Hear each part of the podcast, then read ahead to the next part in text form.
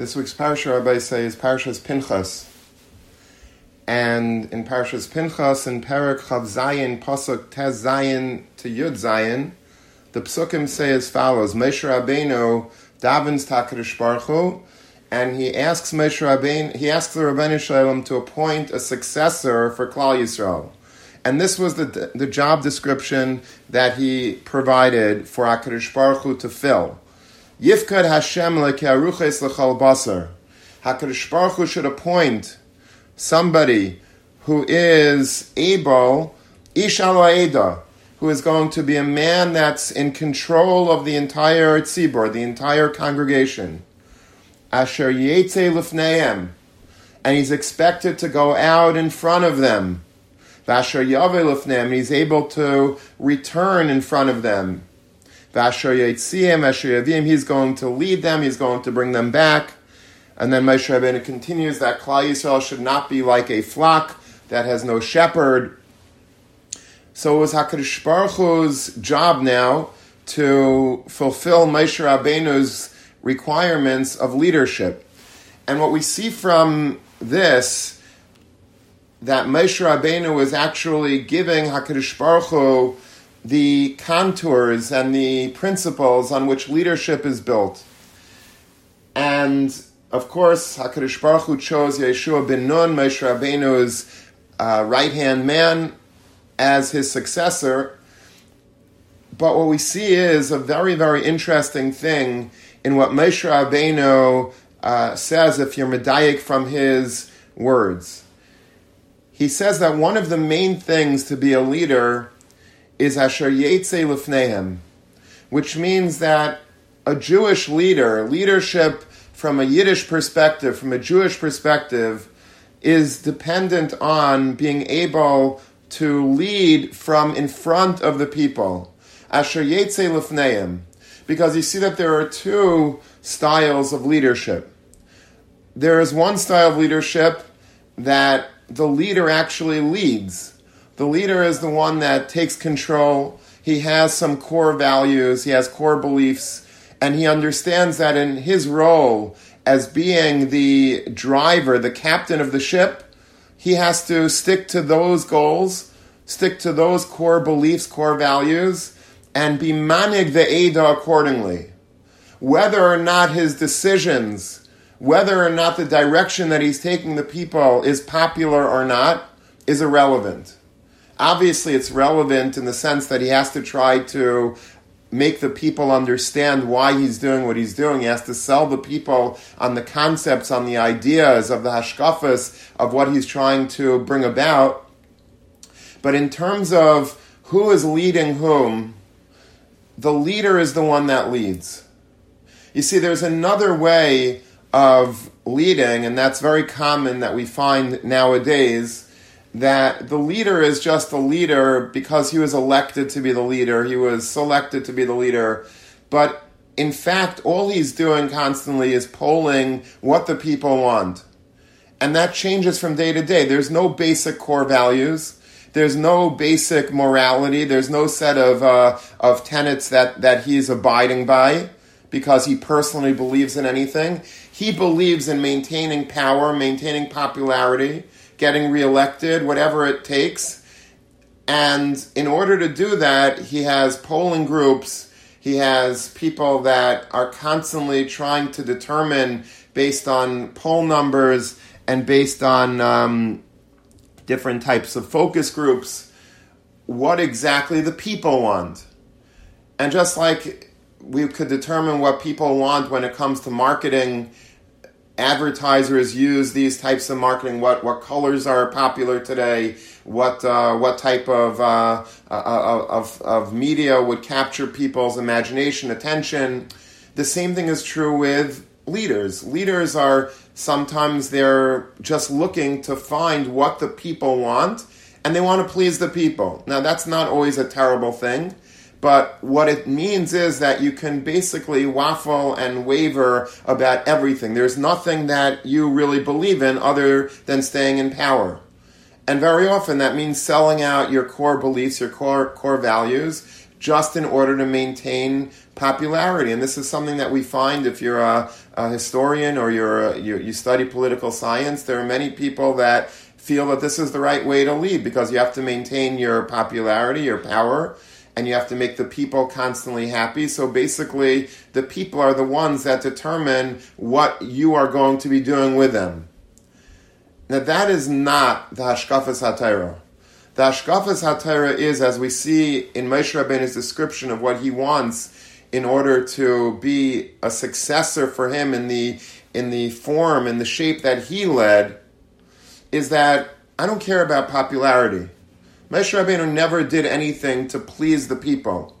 Moshe Rabbeinu, as we find in these parshas of Bamidbar, there are so many times that the people actually were not happy with the way that Moshe Rabbeinu was was leading them for whatever reason. They weren't happy with the the Mun, they weren't happy with the Slav, they weren't happy with the Be'er, they weren't happy with the uh, the Ananei Kavod, they weren't happy with the fact that Moshe Rabbeinu and Aaron were leaders together, and there was constantly these rebellions and upheavals. Moshe Rabbeinu was not leading the people based on what he felt the people wanted, but rather what he felt the people needed.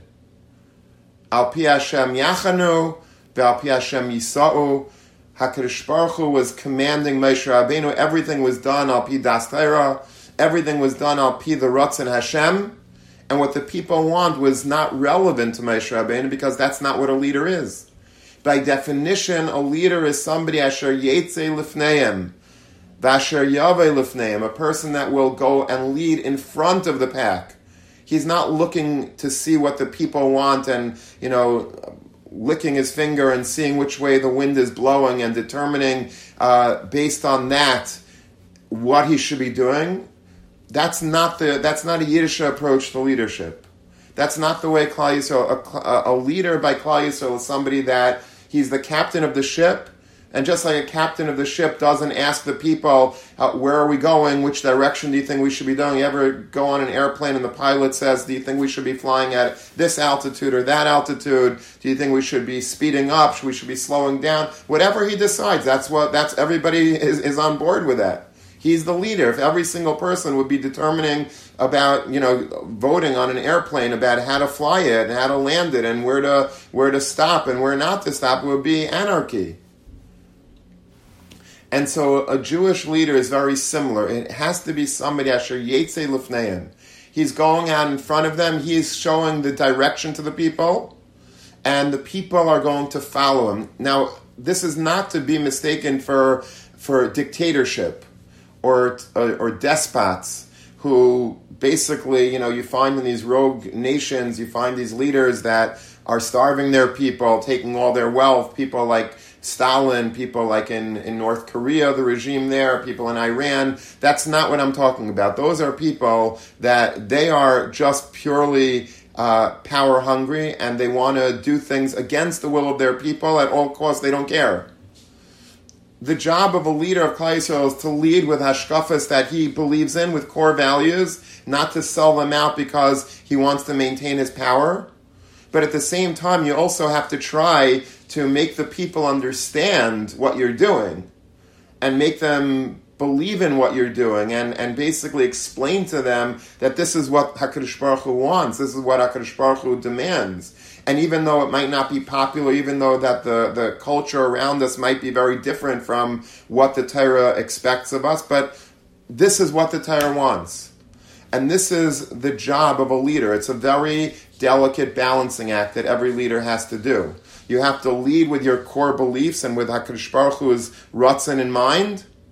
And at the same time, you have to always make sure that the people understand, they respect what you're doing, they respect who you are, and try to keep them in line so that you don't fall into the category of being a, a dictator that has not their people's interest in mind. You have to make it sure, make it clear that the people's interest are on the forefront of your mind, but that this is what's in your best interest.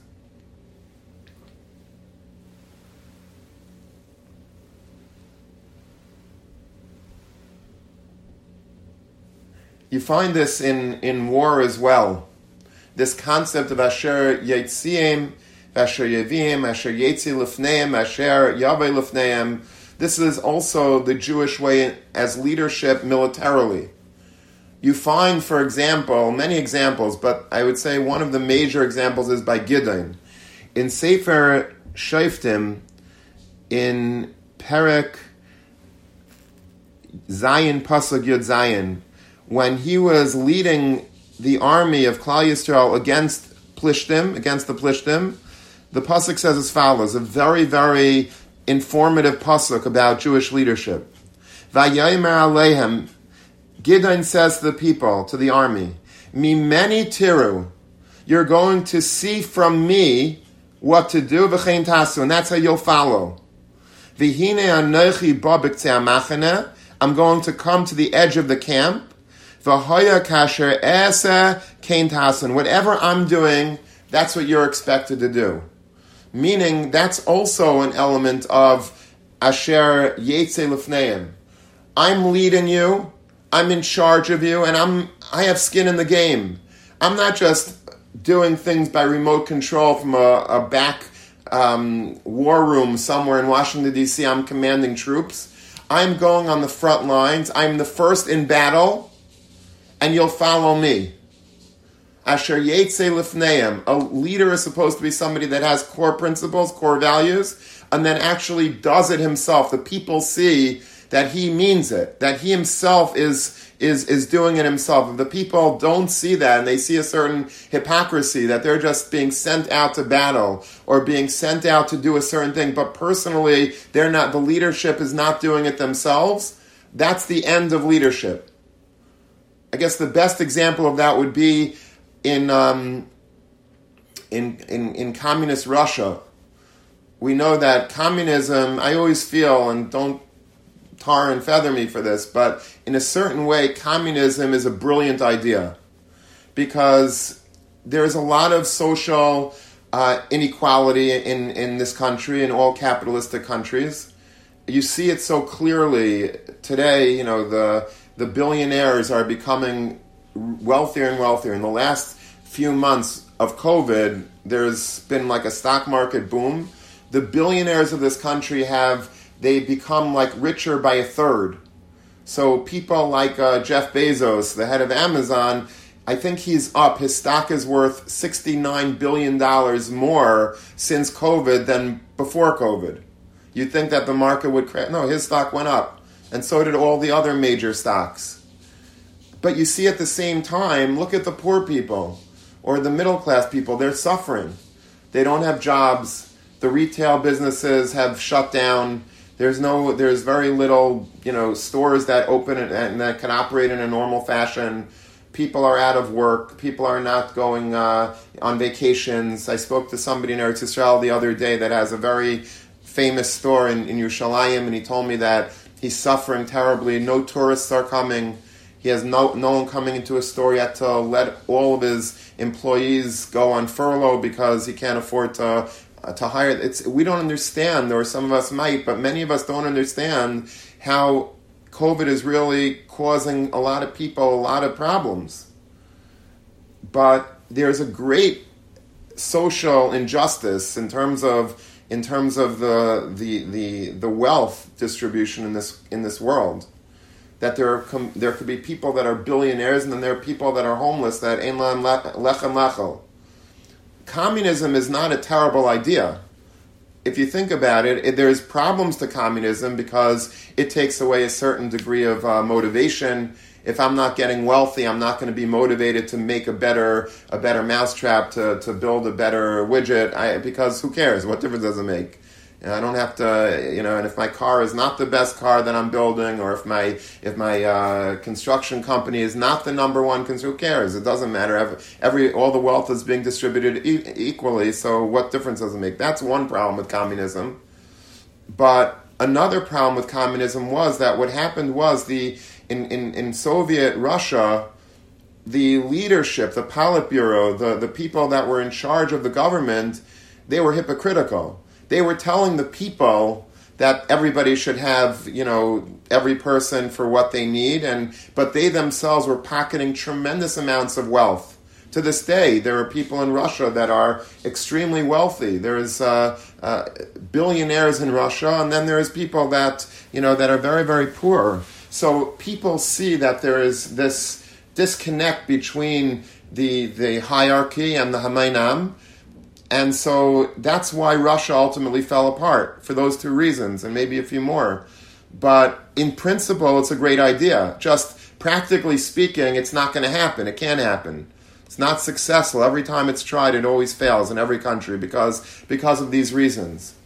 But a, uh, a Jewish leader is somebody that whatever he's saying, he does.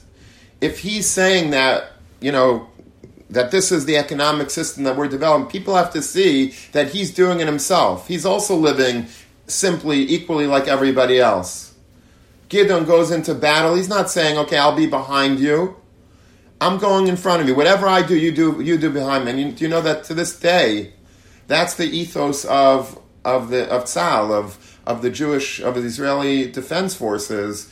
The main brass, the the, the top generals, they're the ones that go into battle first. Kadima is their expression. We, you know, follow me. I'm advancing and you're going to follow me. And because of that, it's at a great cost. I, have read articles about how the Israeli army is, is sometimes, you know, during war, they end up with the, with, in a, in a very bad situation because all the major talent militarily get killed because they're the ones that are chasing into, into harm's way first. They're the ones going to battle. And, and so the army loses a lot of great military leadership but that's the way it is. That's the way it's always been. A leader has to be somebody that, number one, is the one that has their core values and they believe in it and they're going to go with that and that's what the people are going to follow. And number two, that they're also the ones that are doing it themselves. That they're not only talking the talk, but they're walking the walk. They're living the hashkafas, the ideology that they're espousing. They're also living and when a person has those leadership qualities, that's what Moshe Rabbeinu says we need. We don't need somebody that's that that's touting things based on what the people want. We don't want somebody that's going into battle but after the people and not before the people. We want a leader, Ishala Eda, a man of the amongst the congregation, a regular person that has the leadership qualities and the courage and the bravery and the skill of Asher Lufneim. He is going to be at the head of the pack. Physically, he's going to be at the head of the pack, and hashkafically, he's going to be the one that's providing guidance and direction for the people at every single twist and turn in the existence of his nation.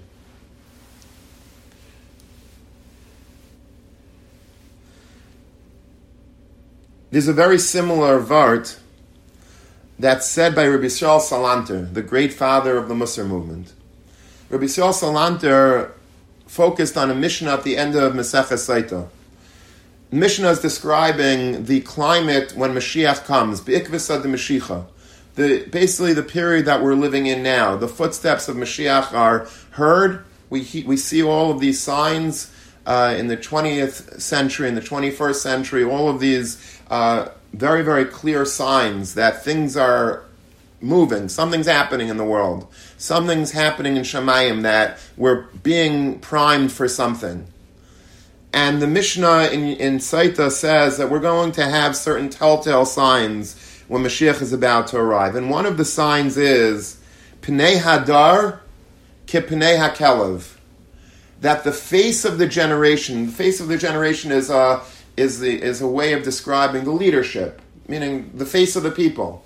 The face of the people, the leaders of Klal Yisrael will be kipnei hakelev. They will be like the face of a dog.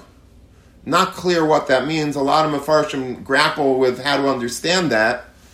But what Rabbi Yisrael Salanter says is amazing. He says that if you ever watch a dog and its master taking a walk together, so let's say the master doesn't have a leash. So what happens? The dog runs ahead of the master. And it looks in a certain sense, or even if it does have a leash, that the dog, you never see a dog walking behind its master, right? Generally speaking, the dog is always ahead of the master.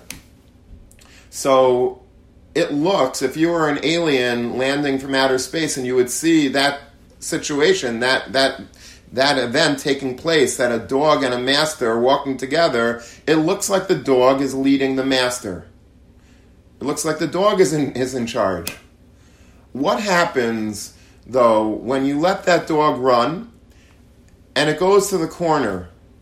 Does it continue to run like down that makes a right turn or a left turn and then just like goes into the runs into the wild blue yonder? That's not what a dog does. What a dog does is it runs to the corner and at the corner it stops and it turns around and it looks back to the master. It waits for the master to come to the corner and then the master says, okay, now we're going to make a left turn or now we're going to make a right turn. That's the nature of a dog. It's it looks like it's leading, but really it's following in the sense that it has to wait for the master's direction at all times. Rabbi Salanter says that in the times of Mashiach, Jewish leadership, the leaders of our people, are not going to have the skills that we just described that Moshe Rabbeinu is giving for all times as a, a job description of a Jewish leader of Asher Yetze Lifneim, that he's expected to go out in front of them and lead, regardless of what the people feel is the right thing. He's not he, he doesn't really have to reckon with that. He doesn't have to make an accounting of what the people think. He's the one that's going to lead the people and tell the people the direction that he feels is the appropriate way to go.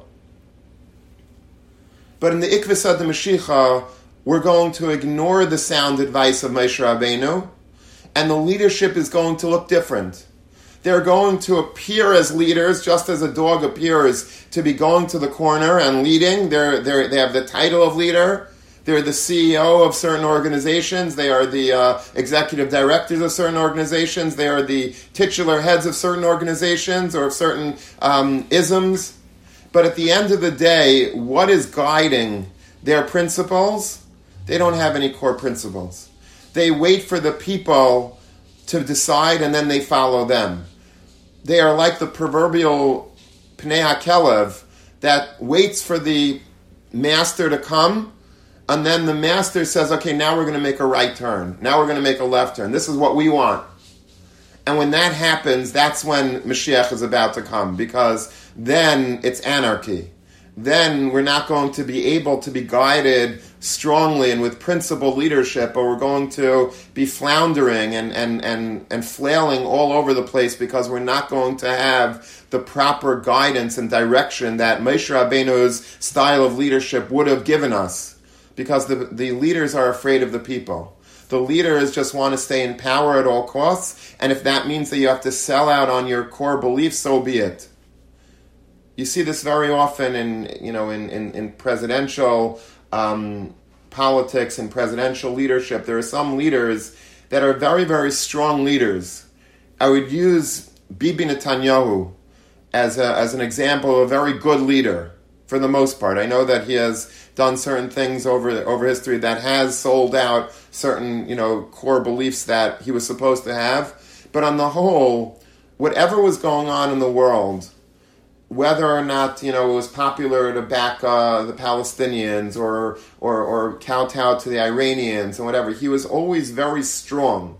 He would come into America and speak to Congress to a standing ovation to the UN. He has a certain set of principles that everybody respects, and that's why he's been able to maintain his leadership for so long. Because whatever you want to say about him, he has strong leadership qualities there were certain other people throughout history. Ronald Reagan, also very core principle. None of you were born during his. I, I grew up during the presidency of Ronald. He was a real manig. He was. He had core beliefs, and he stuck to them. And and you know maybe uh, again you'll always find exceptions, but on the whole, he knew what he wanted, and he led the people, and the people respected him. Winston Churchill during the during World War II. He was powerful. He was strong. He had convictions. He was a real leader. He led the people in the direction that they needed to be. If there was a, a weak leadership at that time, then then Germany would have completely steamrolled across the entire world. Obviously, of course, HaKadosh Baruch Hu's Hashgacha is always in play. I'm just speaking about B'derech HaTeva, how modern day leadership is supposed to be, and that's, and then there are leaders that are very, very fickle. Leaders that, and I don't want to get into which leaders I'm talking about, but leaders that they always met, they always poll what do the people want? And if it's popular today, if, if one day abortion is popular, I'm an abortionist. If somebody is, uh, if if one day, uh, you know, certain uh, lifestyle movements are popular, even though, you know, but uh, if that's going to get me reelected, if that's going to, if that's what the people really want, even though at my core I was always against it, now I'm for it all of a sudden. There's no core values. It's just whatever the people want. That's in Ikvis of the Mashiach. Pnei Hadar Kelev.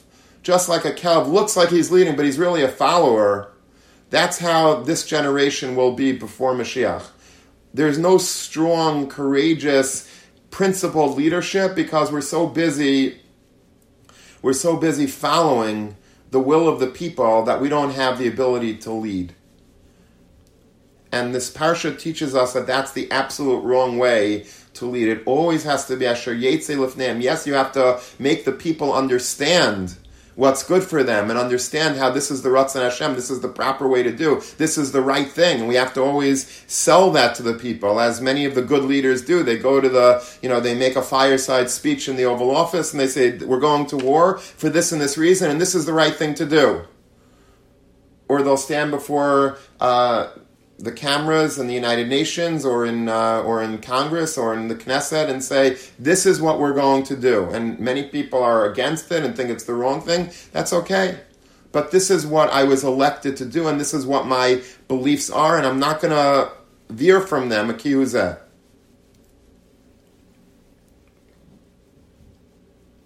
Now, this is something that's also nageya when it comes to rabbanus. Rabbanus meaning Gedolei Yisrael, Rabbanus meaning Rosh Yeshiva, had a, had a direct yeshiva, Rabbanus meaning even on the local, on a local shul level. Also, two types of leaders. Baruch Hashem, Gedolei Yisrael have always shown the courageous type of leadership. They know what's right, and they stick to their principles, whatever whatever it may be. They're not looking to please their their their congregants. They're not looking to please their their community. They're not looking to please Klal Yisrael. This is the right thing to do. You don't like it. There are people that are against their opponents. That's okay. That's healthy. But I am sticking to what the Torah Kadesha says. I'm not giving in. I'm not giving in. Leaders like Rabbi Chanan Wasserman, who left the, he was in America during the war on a fundraising trip. He was offered tremendous shtelers, tremendous positions and Torah Vodaas and other yeshivas. Just stay here. We'll make you the Rosh You'll be the Gadol HaDor from America. What are you going back into war-torn Europe? No. Famously, he went back and he died al Kiddush Hashem. He said, a captain is the last person to leave a sinking ship. My people are expecting me, my community, my Talmidim, they're looking for me, they need my leadership now. I'm not sitting here in America in the, you know, in the, in, in, in the creature comforts of America. I have to go back into battle. Asher Yetze Lifneim. And the same is true about the Dvar Avram. Many, many leaders, they literally threw themselves back into the fire, the raging storms of Europe, in order to save their people, in order to be with their people when they needed them. They didn't back out, they weren't cowardly, they were leaders. Rabbanim have to be this way also. Very often, Rabbanim, especially in America, they basically are hired employees. If you can, I don't mean to diminish their positions, but at the end of the day, they have contracts. The shul hires them, and then every year or so, their contract needs to be renewed. So it's a very understandable Yetzer Hara that a Rav might have to kowtow to the congregants' will. Imagine if you were a Rav and you have you just moved into your house in this in the city of uh, Yehupitz, and your wife is, uh, you know, just unpacked everything, and your kids are going to local schools, and you're all settled, and now, you know, your contract has to be renewed every every 12 months or every 24 months, and something comes up, and it's a, you know, sticky situation about the mechitza or about, uh, I don't know, dan- women dancing with a Sefer Torah on Simchas Torah or, uh, or a Torah Summit, whatever, whatever issue it may be. And it becomes a very difficult thing. I mean, I have my core values, but I also, you know, my kids are used to eating and, and having a roof over their head. So it's sort of a, a, a tug of war internally. Like, what do I do? Put yourself into a Rav's shoes. What do you do? Do you put your foot down and say, I'm sorry, I, I can't do this, and, and I'm willing to give up everything for this? Or do you, or do you, uh, or do you give in? Do you, uh, do you surrender? Do you wave the white flag and say, listen, guys, whatever you want? If, let's say, the shul is doing something and it, it, you don't think it's appropriate to do, but you know it's very popular. They want to have, uh, I don't know, they want to have mixed dancing at the shul dinner. Let's say. I know these are old things, but you know, going back 40, 50 years, this, these were, that was the battlefield. If you read the great book, All for the Boss, his yahrzeit was, I think, Shiva Asar B'Tammuz, two days ago. And um, in that book, you see that this was a man, Rabbi Yaakov Yosef Herman was a man, a balabas in America, a very chashuv a balabas, but he had a fur business, and he he changed the landscape of America because he had core values he would go into shuls that had signs outside of them. We're going to have a mixed dancing dinner this year, and he would go and he would scream from the pulpit without permission that it's assur min haTorah to dance with other people's wives, and uh, and and they would literally physically throw him out. They would take him and they would throw him out, but you know, he would go on the boardwalk on Coney Island and uh, where there were from boys and girls on the beach going mixed swimming, and he would wear placards on his body. And you know, with and the placards would say, you know, Jewish boys and girls are forbidden to to go mixed swimming. Nobody knew that they didn't necessarily know that there was anything wrong with doing this, but he was the one that, at personal cost, he stuck by his values and he he he, he led the he led the way. Asher Yetzi maybe because of him, it's normal today for shuls never to consider having mixed dancing. I don't think that normal, you know, even the most modern Orthodox shuls would consider that because that's that's already a battle that was fought and and Baruch Hashem won by the early pioneers in America. But it's not it's not something that happened by itself.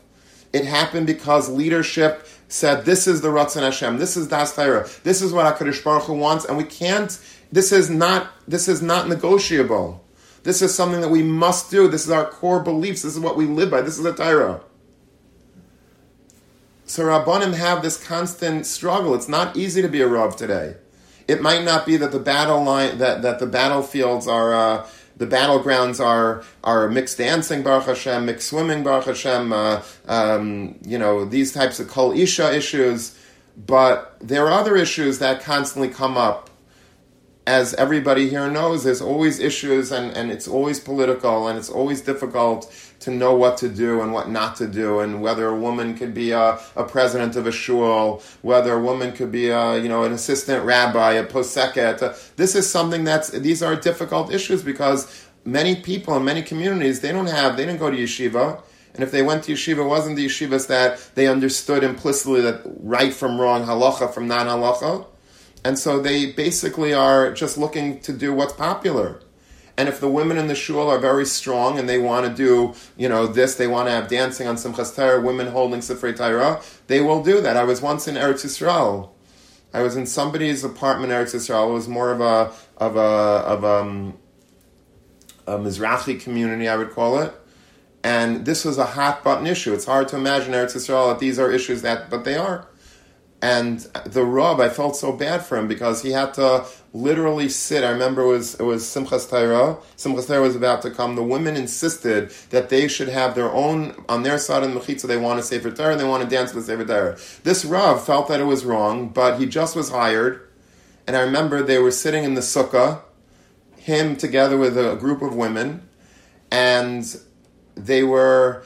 Um, basically debating it and he was trying to be very politically correct and appease them but at the same time stick to his core beliefs and it was very difficult. They had to come up with some shara but this is something that you know it's very understandable. I think we would all understand the the Sahara to constantly give in because there it's my parnasa at stake and you could be melamed zechus on certain things. But let me tell you about a letter that Rav Hutner, Rav Yitzchak Hutner, the Rosh of Chaim Berlin, once wrote on behalf of a Talmid who was a Rav in a shul. I don't know where the shul was, but I think it was an out of town shul. They hired this Talmid of Rav Hutner. He was a very uh, starka Talmid. Um, you know, he had the, the beliefs of the Das Torah and um, of, of Rav Hutner, and and uh, and basically he said that this is my 10th anniversary dinner, and he called Rav Hutner. He says, They're honoring me at the dinner. I want Rosh Yeshiva to come and speak by the dinner in, in my honor. And Rav Hutner really wanted to, but he wasn't physically able to travel. So instead, he wrote a beautiful letter, which is, I think, a greater thing that happened because now we have the letter. If he would have just spoken, who knows if anyone would have ever recorded it for posterity. But now we have the letter. This is the letter that Rav Hutner wrote to this community to be read at the dinner, at the 10th dinner of, of the hiring of this Rav. And he says as follows. He says, I want to commend you and congratulate you on having such an outstanding Rav that you appointed and that you kept for 10 years. And he says as follows He says, You know, if you go to certain towns, there's something, there's like a clock in the town. Sometimes the clock is on the top of the city hall building. Sometimes the clock is raised on like a big pedestal, um, maybe a 20 foot pedestal, and on top of it is a, is a big clock. And he says that it's not clear why the clock has to be so high in these cities. Why does the clock have to be so high? So he says the Balabatisha reason, the simple reason for, for, for why a clock has to be so high is because everyone should be able to see it. It should be visible from afar. If you're walking down the street, you should be able to see that this is the time. And wherever, if you're walking in one direction, another direction, from different sides, you're able to see it because it's so high. That's the simplistic reason why the clock is raised. Says Rav Hutner in his brilliance. He says, I'm going to tell you now the real reason why the clock has to be very high. He says, because if the clock was very low, let's say it would be a five foot clock, so every single person that passes by the clock would look at his watch. He says, "Oh, it's 10:46 and the clock says 10:49." So what does he do? He would go to the clock, the public clock, and make the clock calibrated to his own personal watch, to his own time. Then the next fellow walks down the block. He says, "Oh, it's 10:38." And the clock says 10, 1047, I got to move what? Not my own watch, the clock. So every single person that's walking down the street is going to be moving this city clock and changing it according to their own personal time. So Rav Hutner says that's why the clock has to be raised and elevated out of the reach of the people of the city so that everybody understands that there's one uniform time. This is the time, and everybody has to calibrate their own watches to match the city time. And that way, everybody could be on the same page in terms of what time it is. Says Rav Hutner, that's exactly the way it is with leadership. That's exactly the way it is with Rabbanus. There are types of Rabbanim, and there are types of Rabbeim, and there are types of Rosh Yeshiva that they're always being changed by their balabatim, by their community, by their boards, because they're low. They carry themselves in a low way. They're the one. They're going on golfing outings with the guys, and they're going on boating trips with the guys, and they're going to the movies with the guys and Broadway shows. They're basically one of the guys. There's and there's a there's a president of the shul. There's a gabbai in the shul, and there's the rabbi. They're, they're, we're all the same. And every single person that has his own ideology, he's able to shift the ideology of the rabbi. So if today the rabbi, you know, um, if we feel that it's important for the mechitza to be lowered, or for there to be a, you know, a, a one-way mechitza or no mechitza, we'll just have a talk with the rabbi. We'll say the board decided this. The rabbi say, okay, fine, that's cool, because he's the low clock rabbi. He's the clock. He's the rabbi that everybody changes his time based on their own time. But you, says Rav Hutner, who hired this Rav, who has principles and gives real direction to all of us, his clock is high up and you respect him. You allow him to have his clock raised and you understand that he's the one that has the time, and you all calibrate your time based on his time, your hashkafas based on his hashkafas, your direction based on his direction, your halacha based on his halacha, the way you raise your family, the way you raise your, your the way you operate your business, the way that you give tzedakah is all based on the rabbi. That's commendable. To be able to have a Rav that is able to do that and that the people allow for him to do that. It's a, it's a shidduch, Rabbanus. You have to have the right community and the Rav has to be the right type of leader. And together, there has to be a, this delicate dance of making the people happy with their Rav and respecting him and allowing the Rav to do his thing and, and give guidance. Sometimes this works beautifully in certain communities, sometimes it's an absolute disaster. Sometimes the people really do not like the fact that the rabbi is leading them like that, and they rebel, and often they get rid of the rabbi. Rabbi Yisrael Salanter has one of his famous sayings. He says, A Rav that everybody loves is like super popular rabbi, we love the rabbi, he's not a Rav he's obviously doing something wrong. If you're too popular, that means that you're probably the low the low clock rabbi, you know, that, that allows everybody to do whatever they want with you, and so everybody's happy. But he says, a Rav that everybody abhors, a Rav that everybody can't stand, is Nishkan Mensch. He's not a Mensch. You have to be able to find that proper balance that I'm, I'm, I'm liked, but I'm not necessarily loved I'm respected, but at the same time, people are not are are, are, are not uh, are, are not trying to rebel against me. It's a very delicate balance that a Rav has to have. A Rebbe has to have this in yeshiva. A Rosh Yeshiva has to have this because Rosh Yeshiva also, you know, has uh, very often uh, certain hashkafic things that come up and whatever your whatever the school that you're running is, you know, whether it's uh, an elementary school, high school, beis medrash, whatever it may be, there's always things that come up, whether or not it's uh, you know Yom Atzmot, Yom Yerushalayim. Are we saying Hallel? Are we not saying Hallel?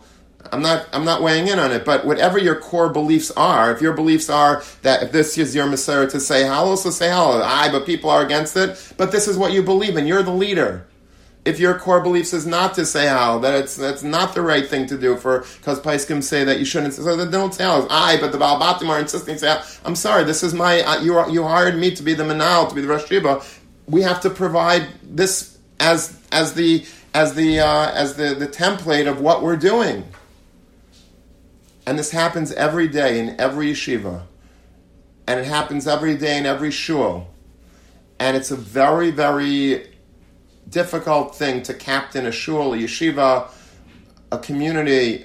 There's always this issue, but at core, what's the hashkafas haTorah? Asher Yetzil A leader must be, in the words of, in the words of Moshe Rabbeinu, a person who leads. He has core principles, he has beliefs, he has das Torah, he has ashkafa, and this is what he goes ahead in, in, ahead. And he shows that he's not a hypocrite. He's doing it himself, like Gideon did it himself and then they're going to follow. But a person has to know if you're going to be a Jewish leader of any of any sort, in any communal role that you might be someday asked or appointed to be, whether it's the president of a shul, whether it's a rav, whether it's rabbi, whether it's to be a rosh yeshiva, to be a, a menal, or to be or whatever it is, even in communal life or even in, in corporate life, if you're a CEO of a company or if you're a, if you're a, a surgeon or you're a lawyer or you're a, a partner and you you're expected to have values and stick by those values, even if something is, you know, they're trying to, to do some shtick in your organization and cut corners and, and do something illegal or do something a, a little bit, you have to be able to say no. This is not appropriate. I'm, I'm, I'm willing to resign if that's what it takes, but I will not concede. I will not surrender my values. That's what a leader is. Strong, disciplined, principled, at the same time being very astute politically and making sure that the people understand you, respect you, and they know that you're unbendable, you're unflappable because this is what you believe in. Make sure that they understand what you're doing. You have to sell it to them properly. You have to communicate your beliefs and allow them to understand what's what's wrong with what they want to do, but ultimately you have to lead. And if a person's able to be a leader like Moshe Rabbeinu like Yehoshua, that is what brought Klal Yisrael to this point in history that we're flourishing, Baruch Hashem. Because we've had leadership throughout the Dairis, Dar Acher Dar, that were strong, and they did not compromise going throughout history, but to the most recent diarists of, of Reb Moshe Feinstein and, and Rav Aaron Kotler, Rav Shraga Feivel Mendlowitz, Rav Yaakov Yosef Herman, Rav Yoshe Ber Soloveitchik. These are people that were great leaders at a time that Klal Yisrael needed leadership, and they brought us here to where we are today because of that strong, disciplined leadership. The Lubavitcher Rebbe and uh, and all the Hasidic Rebbes, the Belzer Rebbe and the Satmar Rebbe, each with their own hashkafas. You're allowed to have your own, but stick to your principles. And when you're strong and you stick to your principles, people will, will respect you, people will follow you. As long as they see that you mean it sincerely and that you are higher than them. You are the town clock that's raised, that's elevated and not compromised by every single person. And you're you're basically blowing in the wind. Your ashkafis are so are so mutable and you can you know you could change based on whatever is popular today. That's a very dangerous way to lead. So mitzvah Hashem we should take this yisaid from the parsha and we should be able to go mechayil el chayil and mitzvah Hashem everybody should have a beautiful Shabbos and a meaningful three weeks